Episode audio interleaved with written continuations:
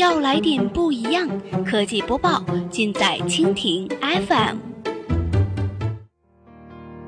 欢迎收听科技天天报，本节目由蜻蜓 FM 独家制作播出。收听更多内容，敬请收藏订阅本节目或持续关注蜻蜓 FM 科技频道。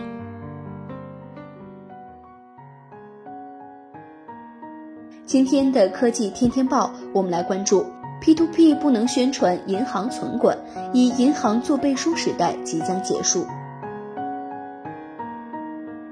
网贷平台拉着银行做背书的时代即将成为历史。多位业内人士证实呢，近日银监会已经向各家银行下发了网络借贷资金存管业务指引征求意见稿，不仅叫停了第三方联合存管等模式。同时还禁止了 P2P 平台以银行存管为噱头的增信行为。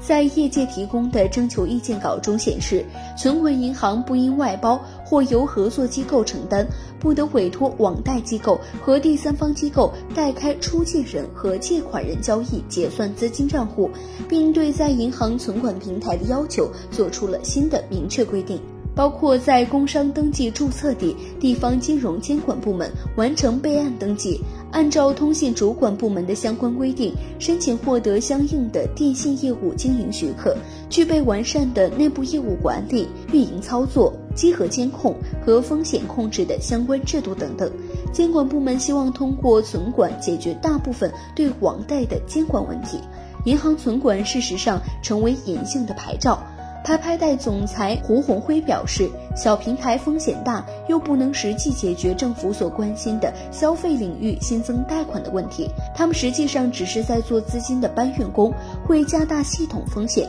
和风险传导。监管当然不能容忍通过所谓的联合存管、第三方的方式绕过监管，一定是要求与银行直连的存管方式。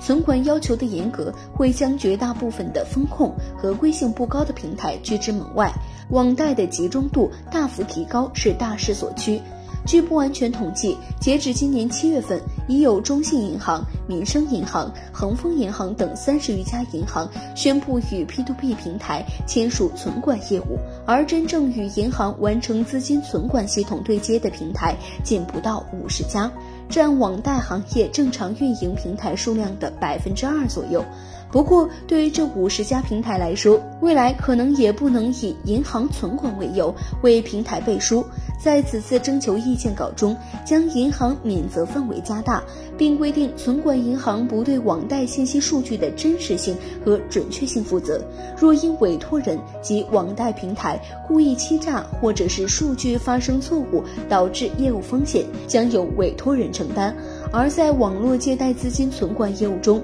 除了必要的披露和监管要求外，委托人不得用存管人做公开的营销宣传。银行存管只是解决了资金流向问题，让平台触碰不到资金，但是并不表示平台项目的真实性有一定的保证。PP Money 万汇董事长陈宝国表示，这样的规定虽然说有望大力增强银行推进存管业务的积极性，但是同样也给投资者和网贷平台提出了更高的要求。